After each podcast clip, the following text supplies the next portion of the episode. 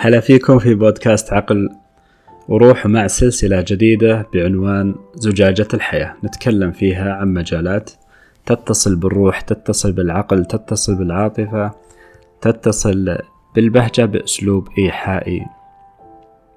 هل تعرف قصة الزجاجة الملقاة على الشاطئ؟ اللي تحمل رسالة من عالم آخر أو على أقل تقدير من جانب الشاطئ الآخر. هي رسالة دائما ما تصل في وقتها المفيد آه، زجاجة منتقاة بعناية مربوطة بإحكام مرسلة في يقين والعناية تتابع هدهدتها على الأمواج. هذه الأمواج ترفق بها توصلها أحيانا في لطف وسهولة أحيانا أخرى في هياج واضطراب. إن قصة حياة كل واحد منا مكتوبة في هذه الزجاجة وهي تجري في المحيط الأعظم. وتنعطف يمنى ويسرى بأحوال وأحداث تختلف من شخص لآخر من بيئة لأخرى من قصة لثانية. وفي الغالب أن الإنسان يكون مشغول عن قصة حياته بقدر انغماسه في الماضي أو قفزه للمستقبل أو تطفله على قصص الآخرين وما أكثر المتطفلين. أن الغافل عن قصته العالق في حوادث الدهر ينسى نفسه ويبتعد كثيرا عن الشاطئ ويضيع في الغابة. وتنال منه السباع والأحراش وذوات السموم. هيا اقترب. امشي حافي القدمين. تقدم نحو الشاطئ. فثمت زجاجة الحياة.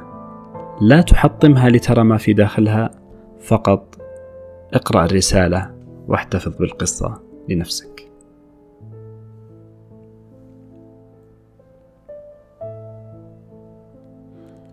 أغلق عينيك. خذ نفسا عميقا.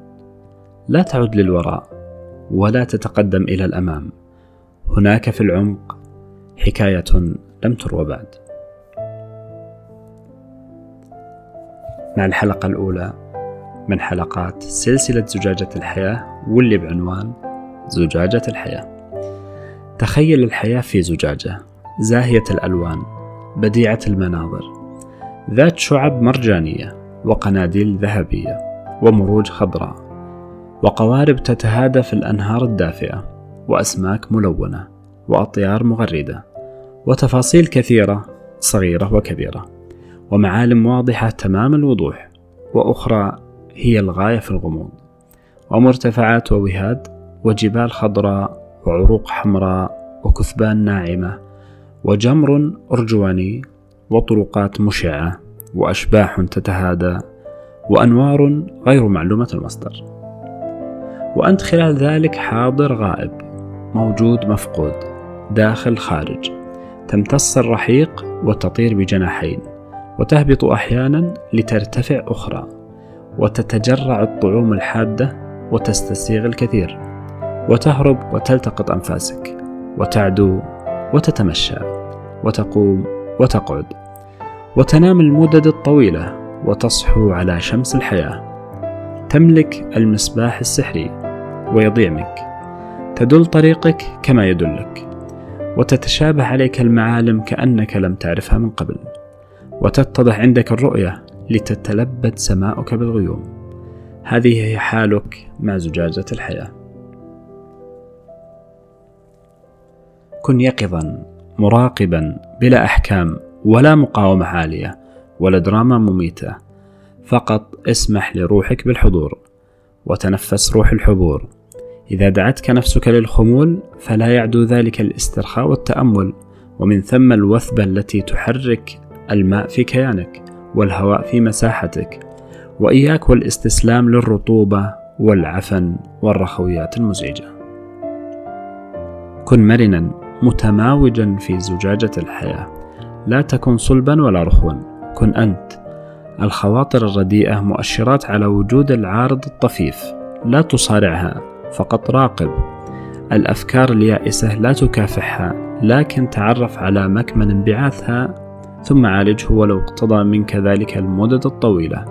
لأن الخواطر طيارة بينما الأفكار راسخة وهي نتيجة لآلام لم تتشافى. حياتك في زجاجة الحياة عبارة عن نوايا ممتدة. لا تهمل نواياك ولا تعرضها لمحاسن الصدف ولا مساوئها. بل اعتمد النوايا المفيدة ولا تسلم قيادك للأنا الخائفة المستاءة الغاضبة الفخورة فتهوي بك في قاع الزجاجة المترسب حياتك هي أفكارك ونواياك وأما الخواطر فتحضر وتغيب وترتفع وتنزل والوعي فوق ذلك كله. لحظة القبول هي لحظة العيش المتعمد في زجاجة الحياة. هي الميلاد الجديد والعصر الجديد والشعور الجديد الذي يمتد من أعمق نقطة فيك ليتماس مع بصرك وسمعك وشمك ولمسك. الخيال الذي ينعكس على الزجاجة الحدس الذي يجلي لك الزجاجة البصيرة التي تنفذ من مسامات الزجاجة الإلهام الذي يرفعك لما بعد عنق الزجاجة كلها رهينة لهذا الميلاد الجديد ميلاد اليقظة والنية والقبول. كنت معكم في بودكاست عقل وروح. نلتقي بإذن الله في الحلقة القادمة مع موجة الحياة. إلى اللقاء.